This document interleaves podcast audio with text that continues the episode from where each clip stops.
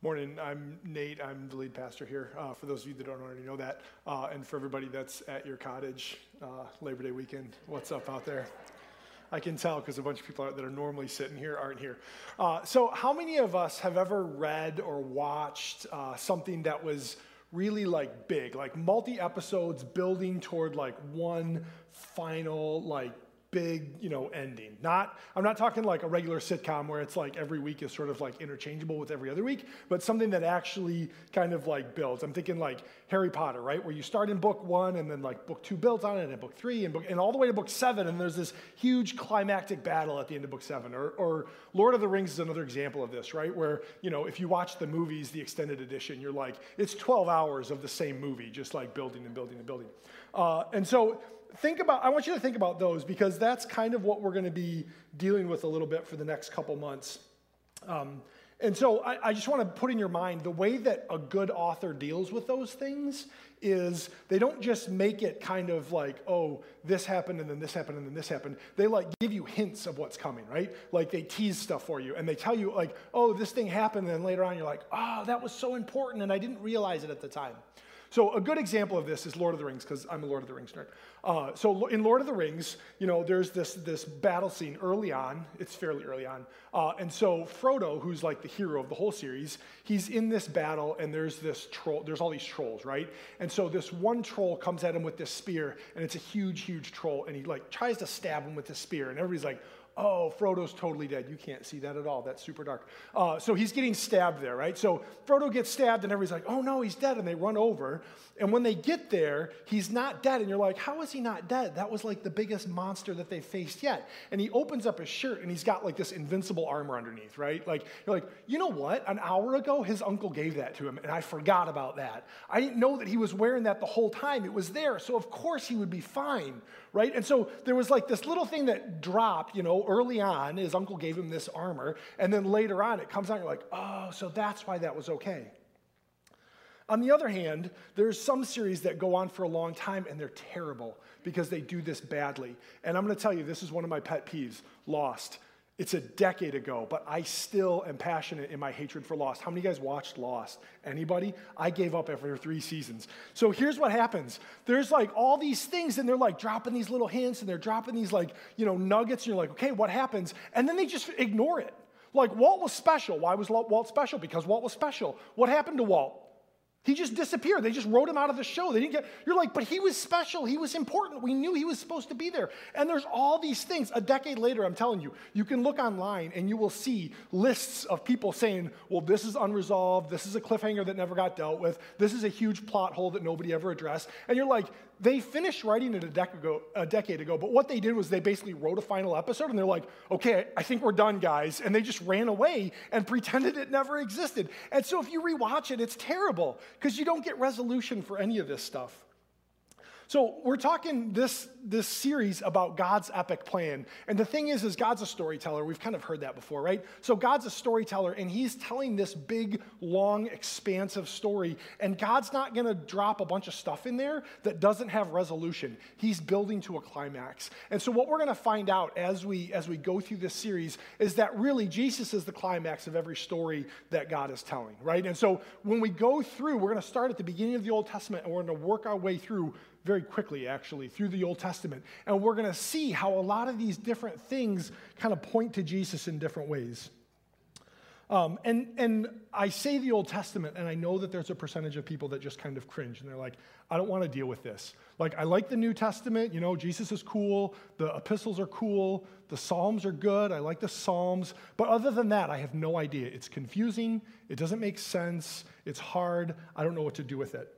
Um, and so, what we're going to do is we're going to look at the Old Testament. We're going to try and understand uh, what God is trying to do, what God is trying to communicate through those hard, confusing stories. Um, and I, I, think that's really helpful because when we, can, when we can see God, when we can understand what God is doing through the Old Testament, it helps us better understand who God is because He's the same God yesterday, today, and forever. And so there's not some point in history where He switched, where He changed, where He stopped dealing with people uh, or, or fundamentally changed who He was. He's the same God. And so if we look at some of these stories from the Old Testament, we better understand Him for who He is. We understand His character and His, his nature a little bit better. Uh, and so we're going to go through this and we're going to work on, on some of these different stories, and we're going to un- try and understand what God is trying to accomplish when He tells us these stories and, and why, how and why they point to Jesus. Uh, and so, as we're doing that, what I want to do is I want to give you just this morning, we're ju- it's just an intro. We're not dealing with a specific passage.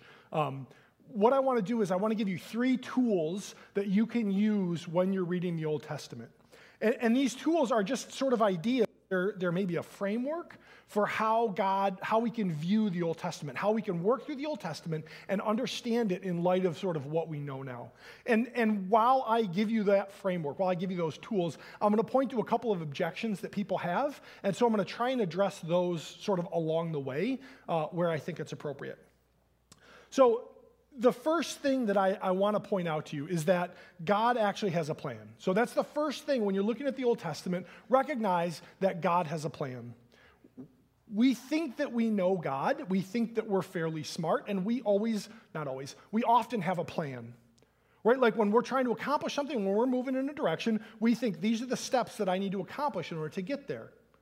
And so, God, when He wanted to accomplish something, He didn't just wake up one morning and be like, okay, today's the day, right? Like He understood beforehand what direction He was going to move in, how He was going to accomplish what He wanted to do. And so when we read through the Old Testament, what we realize is that it reveals God's epic plan to restore a relationship with humanity through Jesus. So as we're reading through the Old Testament, we have to look for that plan and say, how is God, how can we see God's plan to restore relationship with, with the human race? How do we see that? How do we see that moving forward? And what I'm going to do is, I'm not sure that you believe me. So turn with me to Luke 24, and I'll tell you about how Jesus thought that this was the, the plan, right? So, Luke 24, um, Jesus talks a little bit about the Old Testament, a little bit about what he thought about the Old Testament. So, this is Resurrection Sunday. Okay, so if you're in Luke 24, Jesus has literally just risen from the dead. You can go back like one and a half chapters and you're like, oh, he's in the tomb, now he's alive. So this is the Sunday that Jesus rose from the dead. He rose early in the morning. They, the women came before dawn. They saw the grave was empty, right? So this is the late afternoon, early evening of literally the day that Jesus rose from the dead. So he's walking along and he comes across some of these guys that are disciples of him that are walking from Jerusalem, to Emmaus. It's a city maybe a couple miles from Jerusalem. So these guys are walking, they're followers of Jesus, and they're walking, and Jesus comes up beside them and he starts talking to them. And they don't recognize him, they don't realize it's Jesus. And so they're like confused about what happened. Jesus died, we're not sure. We thought he was the Messiah, we're not clear on what's going on. And so this is what Jesus says to them. Verse 25, and he said to them, O foolish ones and slow of heart to believe all that the prophets have spoken. Was it not necessary that the Christ should suffer these things and enter into his glory? And beginning with Moses, so Moses wrote Genesis through Deuteronomy, Moses and all the prophets, he interpreted in them, he interpreted to them in all the scriptures the things concerning himself. So he starts in Genesis and he's like, let me explain to you the Old Testament in a way that you'll understand why I had to die. They still didn't realize it was him. So they get to this city, Emmaus, and suddenly they start to have dinner and they realize, oh, this is Jesus. And then Jesus disappears because he's glorified now, right? So Jesus disappears and they are like, oh my word, we saw a risen Jesus. So they run back to Jerusalem. They just walked there, right? They turn around, they run all the way back to Jerusalem. They tell all the other disciples. And all the other disciples say, okay, we got to have a conversation about this. So they all pull together in one room. They didn't have Twitter or Facebook to do it virtually, right? Like no Zoom meeting.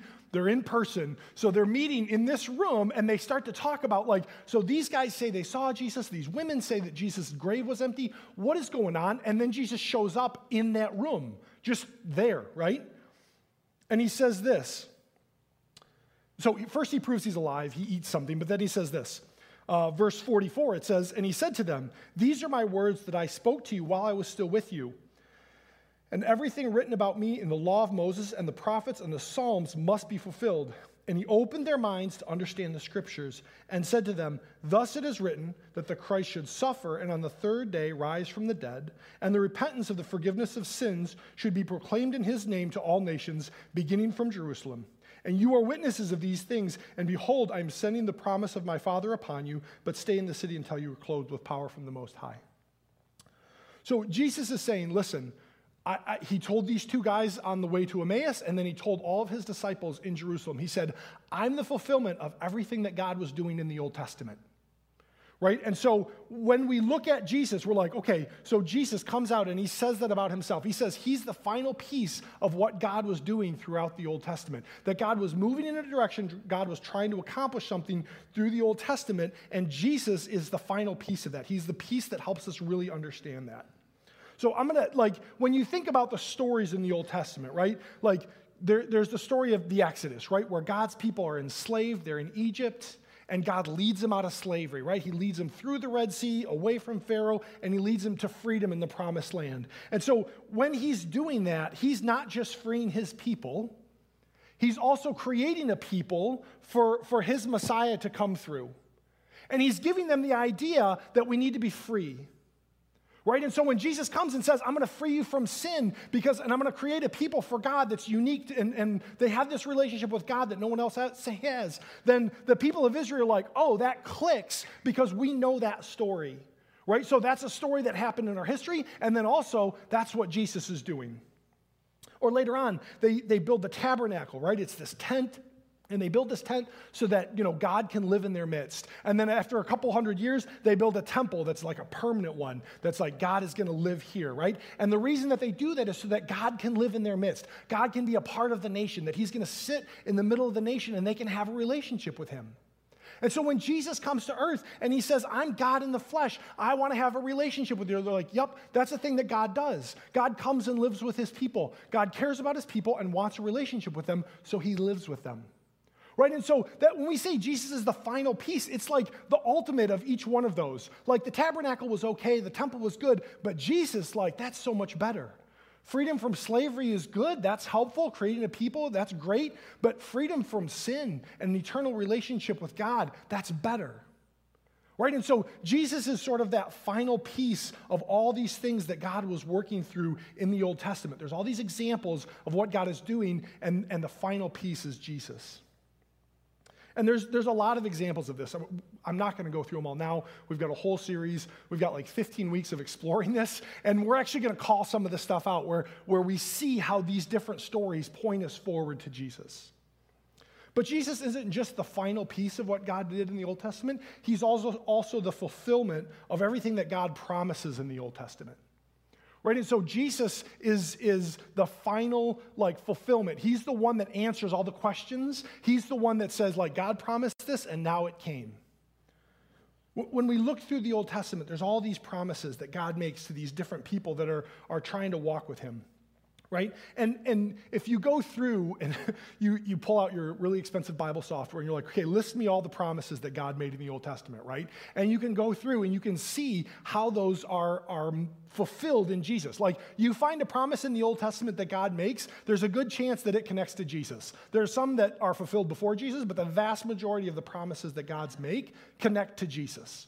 Um, and so we think about the big stories and the big promises that we see in the Old Testament. We're, we're thinking about Adam and Noah and Abraham and, and Daniel and David and all these different names that we know from the Old Testament.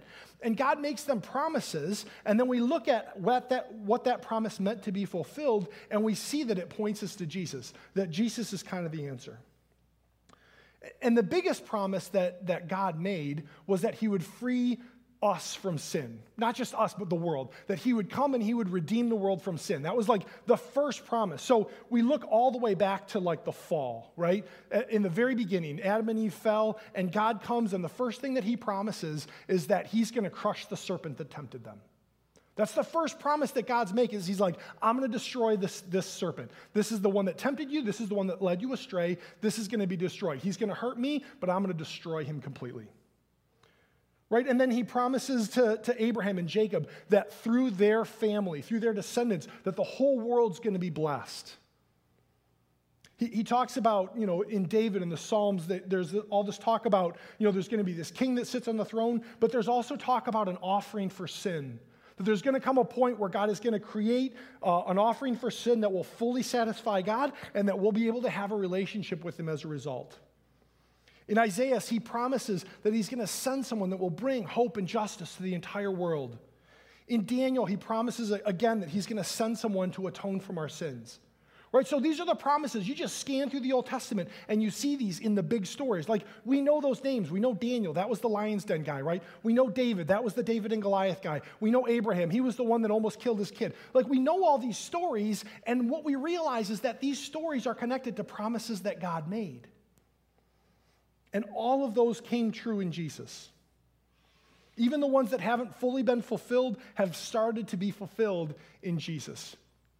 Because Jesus came into the world. He was the culmination of everything that God was doing, right? He came into the world. He was God in the flesh. And He said, I'm going to come and I'm going to die for you to save you from your sin.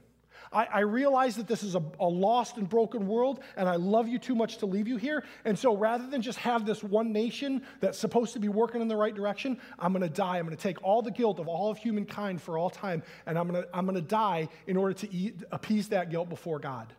And what we can do is we come to Jesus in faith and we say, Jesus, I'm a sinner. I can't approach God on my own. And Jesus says, Here, because you trust in me, I'll give you my righteousness. I'll take your sin. I already died for it. I'll take your sin. That's gone. Now you stand before God as his child, as a righteous individual with all the, all the, the things that God looks at in his child, right? You're a, his perfect child. He loves you. He cares about you. You're a part of his family. And all we have to do is come to him in faith and say, Lord, I, you got to save me from my sin. I can't fix this on my own. Right? So Jesus saves us individually, but he also works in order to save all of mankind. Like there's a bigger story there where, where we, when we come to him in humility and faith, we become a part of this larger movement, this people of God that he's creating, the same way that he created Israel. And so all the promises that God made now are fulfilled with Christ dying on the cross. Like he came and he said, I'm going to crush Satan. And what happened? Sin was destroyed at the cross. We still deal with the effects of sin. We still have to struggle with the sin that's in our own lives. But the power of sin was broken by Jesus at the cross. He crushed Satan's head. He promised to bless the whole world, right? So Jesus was a descendant of Abraham. He was one of their children. He was a part of that family. And, and now, all of us, whether we're a part of that family or not, we have this blessing of a relationship with God because of Jesus. So we've all been blessed by Jesus because of what he did on the cross, and that's the descendant. That's the fulfillment of the promise that God made to Abraham. Right? An offering for sin that he promised to David, that was, again, that's the cross. He, he offered once for all for our sins. The, the thought of bringing justice and hope that he talks to Isaiah about. He says, You know, I'm going to bring this justice and hope. And Jesus says, by his death, by the fact that he defeated sin, he introduced the idea of justice and hope to the world. And as he slowly fulfills that promise, we see that happening in the world where God's expanding his idea of, of what, I, what justice and hope are. And one day when he returns, he's going to fully fulfill that, right? We're still sort of waiting for that one to be completed, but we know that it started on the cross because we're free from our sin. And again, atonement for our sin that he promised to Daniel, we have that in the cross. So, all of these different stories that have promises attached to them, they all find their fulfillment in the cross. And that seems to be a lot different than a lot of people's expectations of who God is. Because people look at the Old Testament God and they think that he's, he's frustrated, that he's angry, that he's bloodthirsty, that he's not really working for our benefit. And yet, when Jesus, when we see Jesus, what we realize is that he accomplished everything that God wanted him to, that he was the perfect fulfillment of everything that God was doing. So we look at that objection that God was just bloodthirsty and angry, and we start to read some of those stories, and, and we struggle with it a little bit, right? Like we struggle with, you know, God's eh, there's a lot of people that die in the Old Testament. There's a lot of people that are, are in trouble that God punishes, and it seems really harsh to us. And so when we look at that, we're like, okay, that seems a lot different from what we, we see in the New Testament. It seems like God's really loving. Like when you look at Jesus, you're like, he wouldn't hurt anybody. He seems like a really nice guy. He seems like he would really care about people. He doesn't seem angry hardly at all. Like there's one or two spots where he gets angry, but it's for obvious reasons. Like it's ridiculous, right? So we look at Jesus and it doesn't make sense that it's consistent with this God that was killing people in the Old Testament when we look through the framework, though, of that God has this plan and he's trying to make this plan end in Jesus, then it changes that idea because he's trying to pave the way for a lot of different things to happen so that Jesus is the person that he needs to be, right? And so God's creating this people so that Jesus can be the Messiah, that he can come through that people, that they'll have an understanding. And so God's not angry a lot. A lot of times he's protecting his people. Like he's got these people that he's created. He created them out of nothing. They weren't a people. He called Abraham and said, All right, I'm going to make you a nation. Right? And they became a nation because God allowed them to. And as they became a nation, different people would attack them. And so God would say, No, we've got to prevent that from being a problem, the same way you would protect a kid, right? Like they're not fully grown, they're not matured yet. You've got to protect them, you've got to save them. And so sometimes God deals with threats to Israel before they even come up, right? There's a couple times where he specifically says, like, I, I punished this nation because they were going to attack you. Like it's not here yet, but we prevented that from happening. So God's proactive in protecting his people. And so when you see some of this stuff that looks like just bloodthirsty and angry from God, it's really God just protecting and loving his people, the people that he's chosen. Another thing is, is we look at like the sacrificial system and it's like all these animals that are getting killed, and you're like, it's so bloody. Why is God doing that? And a part of the reason that God did that, it's not because he was angry at these animals, it's because he wanted us to understand that the wages of sin is death. Like we see that in the cross, we see that in Romans. Like Jesus died, the wages of sin is death. He took the wages for our sin and he died for them. And yet, through the Old Testament, he was he was pointing out to his people, like, hey, you've got to understand that sin means death. And so every time that the children of Israel had they sinned, they had to kill something in order to, for that blood to make atonement for it. And it wasn't permanent and it didn't actually save them, but it was part of a lesson of like, man, when there's sin, it's going to go badly. It's going to end in death. You've got to understand that. Like we, we read that in Romans, but that's just like a quote of other things that we see in the Old Testament. And the other thing is that a lot of times when we think God was angry, we view that because we don't understand what God's doing, but God's base foundation for everything he was doing was love. Like Jesus and a bunch of other people at the time said, listen, the two most important commands in, in the Old Testament are love the Lord your God with everything that you are and love your neighbor as yourself. And most of the stuff that's bloody that comes out is from disobedience of those commands. And so w- when we look at that as the base, where God's saying, listen, if you would love each other, a lot of these problems would go away, but the consequences of them are, are pretty gruesome. Right? And so God's trying to point out the fact that his love is, his law is based in love, but it's the, those of us that disobey that, that struggle with that, that push back against that. So that's the first sort of overarching idea that I want you to remember is that God has a plan.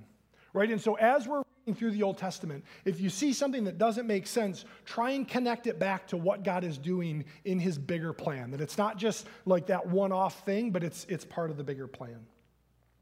The second idea that I want you to use as kind of a framework is that God has a path that He's leading His people toward Him. Um, he didn't sort of pop in and, like in Genesis, sort of reveal everything that he was going to do. He, he allowed them to sort of slowly understand what the goal was. Think of it this way Have you guys ever been hiking on like a long path to a mountain? Right? Like you're hiking, you're going, and you probably only see 15 or 20 feet in front of you. So you're going and you're like, okay, now there's a turn. We go around the turn, you're like, okay, now I can see another 20 feet in front of me, right? And you sort of slowly take this path. And you might know in the abstract, okay, I'm going to the top of that mountain, but you don't see the whole path. You just see the couple of feet in front of you. And then as you keep going, as you keep going, you understand more and more of how that's going to happen. And then when you get to the top of that hill, you can look back and you can see most of the, the trail. You're like, oh, yeah, I see how I got here. And so we have the advantage of standing on the top of the mountain and looking back, back over the whole path. Right? Like we look back and we're like, oh yeah, there's Genesis. I see how God did that. And then, you know, there's there's Chronicles and I see kind of the mess that was there, right? Like we understand what the path was to get to Jesus. But we're standing at the end of the path. So we have that advantage. They didn't. They just had the 15, 20 feet in front of them. They're like, okay, God, I guess I go here because this is where the path goes. Again, the Old Testament reveals God's epic plan to restore a relationship with humanity through Jesus. It's that revelation that, that it's, it takes time, it's, it's ongoing, where they didn't understand it. Like we see it now, but they didn't see it at the time. Hebrews 1 says this Long ago, at many times and in many ways, God spoke to our fathers, being, you know, the people in the Old Testament, by the prophets. But in these last days, he's spoken to us by his Son, whom he appointed the heir of all things, through whom also he created the world. He is the radiance of the glory of God and the exact imprint of his nature. So God revealed himself in different ways as time went on. So he revealed himself to Abraham, right? And he said, Okay, I need you to move. Abraham said, Okay, I guess I'm going to move, right? And then 20 years later, he's like, uh, Good job moving, and you're going to have a son. And then that was kind of all that Abraham got for a long time. And we look back and we're like, oh, yeah, he made these promises to Abraham and then he fulfilled them. It was great. And Abraham was like, I had two decades between those two promises with no promise, like nothing, right? But so we look at Abraham, we're like, I, I see the path. I understand where, what was going on, what God was doing there, but Abraham didn't. Right? And so we've got to kind of cut him a little bit of slack. God comes to Moses in the burning bush and says, Hey, you're going to lead my people out of Israel or out of, out of Egypt, out of slavery. And Moses like, uh, okay, I guess it's what I am going to do. God didn't tell him about, you know, Mount Sinai or the law or crossing the Red Sea or going into the promised land or 40 years in the desert. God didn't give him all those details. He just said, hey, you're going to get your people out of slavery. He's like, all right, I guess that's what I do. Right? He just had that one step. God revealed himself to Daniel. He, he told Daniel more than he told almost anybody else. Like, Daniel had more of the plan than most of us will ever get in our lifetimes. And still, Daniel's like, I'm not really sure what the next thing is. like, he had little bits and pieces. He didn't understand a lot of the things that God gave him. So he talks to these people, or, or he gives them a command, or he, he gives them this revelation. And, you know, they don't understand, they don't get it because they've only got this one little piece of the path. And so then when we look back on it, we're like, well, there's a bunch of things that God said that don't actually seem to apply to me, so I don't think it's that helpful. Like, I don't want to read the Old Testament because there's all these rules that don't really apply to me. They seem really random, they seem kind of dumb. I'm not going to follow them. Right? So that, that's, that's kind of one of the things that people respond to. But when we look at that objection, like that the Old Testament is just a bunch of rules and they don't really apply to us, that's kind of true, but it still, in some ways, reveals who God is. Galatians talks about the fact that, um, that the law is a teacher for us. Like it's a guide, it's, it's a nursemaid, it's somebody to watch over us until Jesus came. And so there's these rules, and God's sort of making points about who He is, about what He expects, and sometimes making those points is more important than the actual rule that was in place. Right? A lot, of, a lot of the Old Testament law, when we read through it, a lot of the rules that they have are there to help us understand that God is holy. And the people that lived at that time were just like, you can't come close to God. He's so holy, He's so perfect. We're afraid of Him. And so we look back and we realize that God's holiness is why Jesus had to die. Like the cross makes sense of that, why we can approach Jesus, or why we can approach God.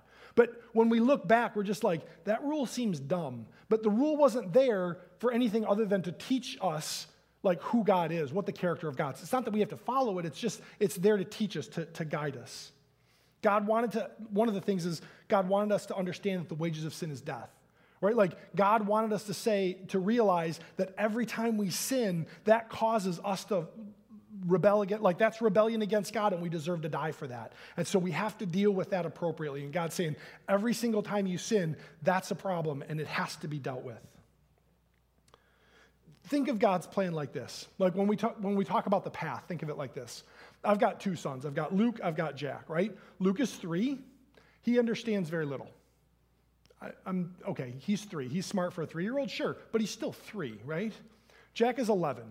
Jack understands quite a bit more, right? Like eight years of experience on this earth has given him a lot better understanding. The rule for Luke is do not ever cross the street unless someone's holding your hand, right? Don't cross the street. Don't step into it. Just stand right there. We will come. We will hold your hand. We will lead you across. Why? Because I don't want my kid to die in traffic, right? The rule for Jack is look both ways. Don't be stupid. Right? like it's a different rule. Why? It's the same root, it's the same idea at the heart of it. I don't want my kid to die in traffic. But Jack is smarter, he understands a lot more, he's got more experience, and so he knows okay, there are times when it's appropriate for me to cross the street by himself. In fact, if you come to the young adult Bible study, Jack goes and gets pie, and he has to cross a major road in order to do that, right?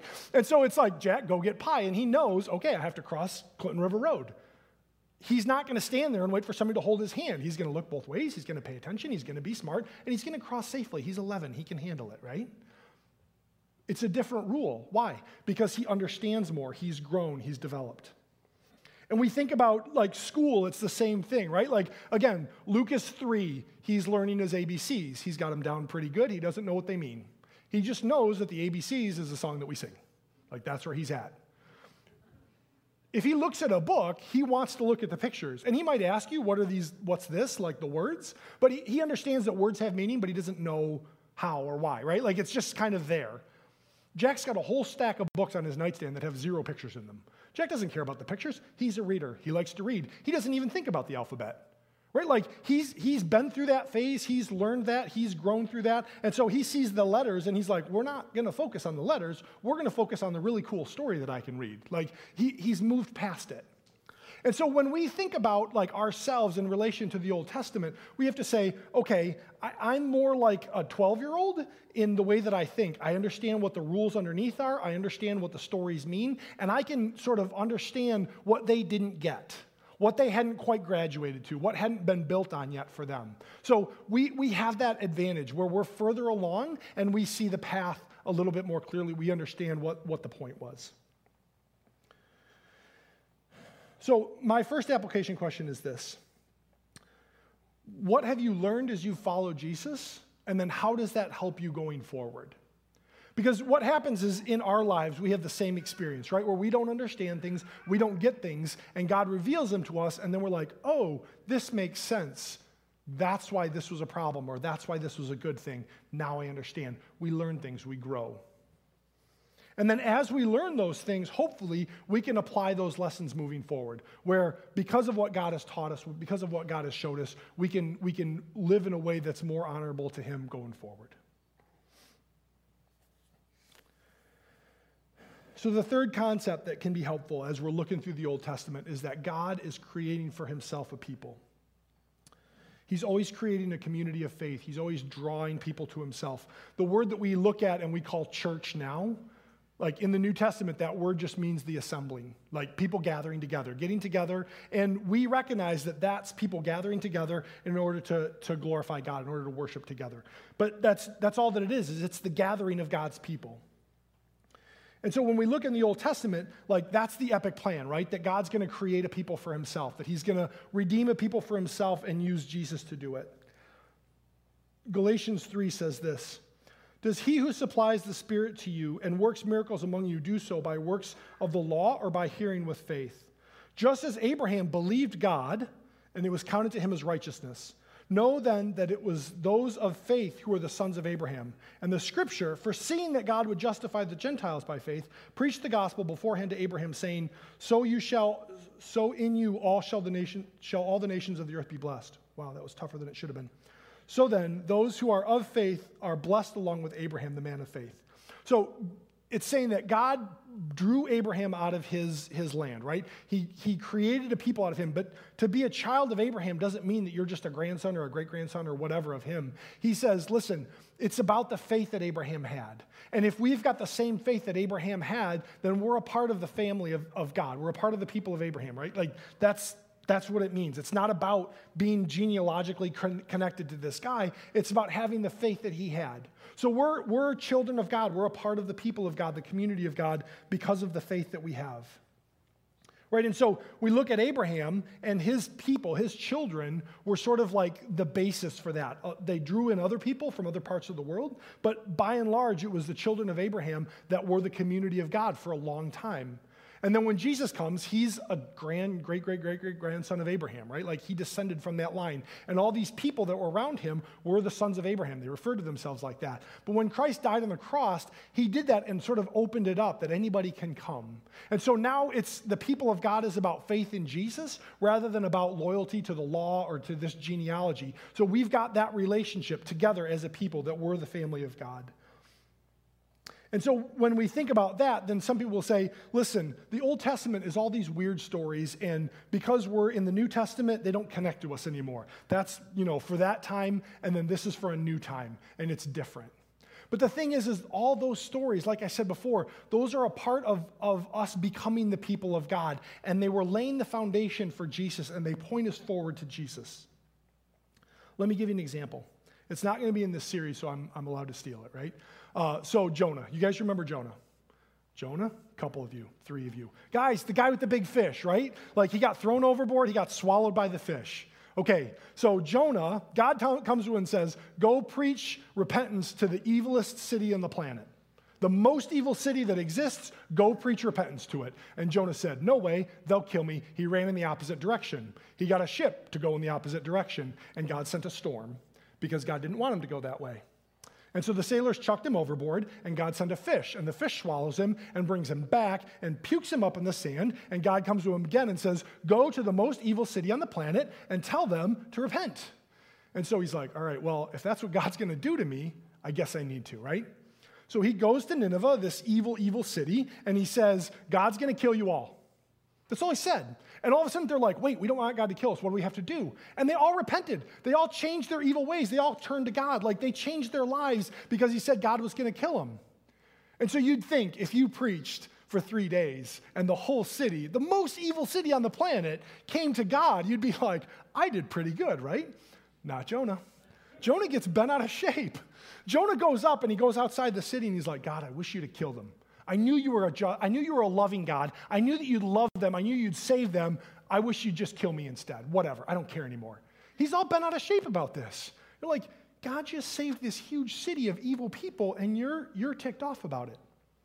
And when we read that story, a lot of times the story is God sent this huge fish to swallow this guy. And that's the moral. And you're like, so what? Like, what does that mean for us? It doesn't mean anything. We just have this guy that's this prophet and he, he runs away from God and then he gets eaten by a fish, but then he's not dead. And we don't know what to do with that. But if we think about the fact that God is creating a people for himself and that God's the hero of this story and that he's trying to draw people to himself, then we look at that and we're like, God loved the most evil city on the planet enough to send one of his people to them. God loved them so much that when that guy ran away, he did a supernatural thing in order to make sure that that guy went and preached the gospel to that city. Like God loved Nineveh so much that he would send this prophet, this rebellious prophet, and work supernaturally to make sure that they heard about him. Suddenly, that's a pretty cool story, not about some fish, but about God loves people. God loves people that I'm afraid to go to. God loves people that I hate. That's who God is, that's how God acts. And, and more so, if I'm willing to disobey him, I better look out because he's got a plan. He's moving in a direction. Like, if I'm one of the people of God, obedience kind of becomes important because I see what he will do in order to make sure that his plan gets followed, right? Like, I don't want to get eaten by a fish. I'm not guaranteed to get puked back up again, right? And then in the middle of all that, there's this little piece where actually it's pointing forward to Jesus. If you go to Matthew 12, it says this. This is Jesus talking. He says, Just as Jonah was three days and three nights in the belly of the great fish, so will the Son of the Man be in the earth three days and three nights in the heart of the earth. The men of Nineveh will rise up at the judgment with this generation and condemn it, for they repented at the preaching of Jonah, and behold, something greater than Jonah is here. So Jesus is saying, in the same way that Jonah was considered dead for three days, I'm going to be considered dead for three days. And ultimately, if you reject me, it's going to be way worse for you than if they would have rejected Jonah, because Jonah was just a prophet and, and Jesus is the Son of God. And so Jesus grabs this story that seems kind of obscure and a little bit weird, and he pulls it in. And he's like, This is a part of what God's doing. And this pointed to Jesus in a way that none of us recognized. And so when we read these stories, we have to look and say, okay, how is it a part of God's plan? How, how is it moving forward? But then also, how is God creating this people for himself? How is draw, God drawing people in?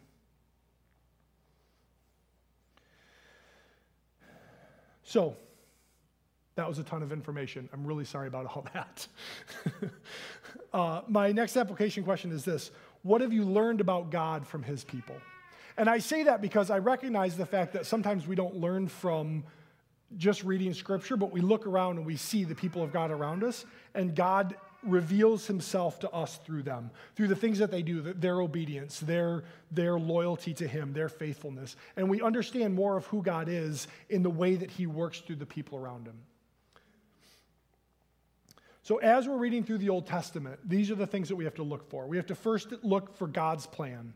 God's plan is always pointing us to Jesus. So we have to be aware okay, if, if this is a part of God's plan, how does this point us to Jesus? What is God doing here in order to refocus us on that? The second is God's path. God's always revealing more of himself to those people. So, what can we learn about what God is revealing to those people in that time that shows us who he is? And then God's people. God's always drawing a people to himself. How do we see God working in hearts and minds and, and even in nations in order to pull people to himself to show them his love? How do we see that happening through the Old Testament? 1 Corinthians 10 says this Now, these things happened to them as an example, but they were written down for our instruction on whom the end of the ages has come. And so Paul's writing here and he's saying, listen, there's this whole history of the Old Testament. All those things are there to help us learn, to help us understand what God is trying to accomplish. So, two last questions. Only one is really for application. Um, one is, what is confusing about the Old Testament for you? Okay, like if you're actually confused, shoot us an email. You can send that one, you can email me, you can call the office. If you're actually confused about something in the Old Testament, ask. We've got a whole sermon series. Yeah, it's already planned out, but we're hitting a bunch of the pieces. You might get it answered from the pulpit, and I promise you, you'll get it answered at some point. Um, even if it's just me calling you back. So, if there's something about the Old Testament that frustrates you, that you don't understand, that doesn't make any sense, ask the question. The other thing is, is how do we connect your story of what God is doing? Like God's accomplishing something. He has this plan. He's revealing himself to us. He's creating a people for himself. How do I connect to that? How do I see God revealed? How do I connect to his people? What's my relationship with this big overarching story that God is doing? Uh, let's close in a word of prayer.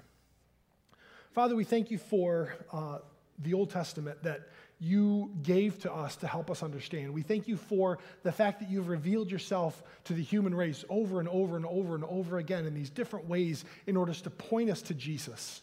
That we've got these stories that remind us of who you are and your character and your goodness and your love. That we can, we can cling to those things even when it doesn't always make sense. That we can see some of the other people historically that have struggled with the same things that we have and that they ultimately came back to you because they recognized that they were a part of your larger story. I pray that, that as we go through this series over the next few months, that you would help us to recognize how two thirds of our Bible has a ton of value for us today uh, that we would learn from it, that we would understand who you are from the pages of the Old Testament. We pray this in your name. Amen.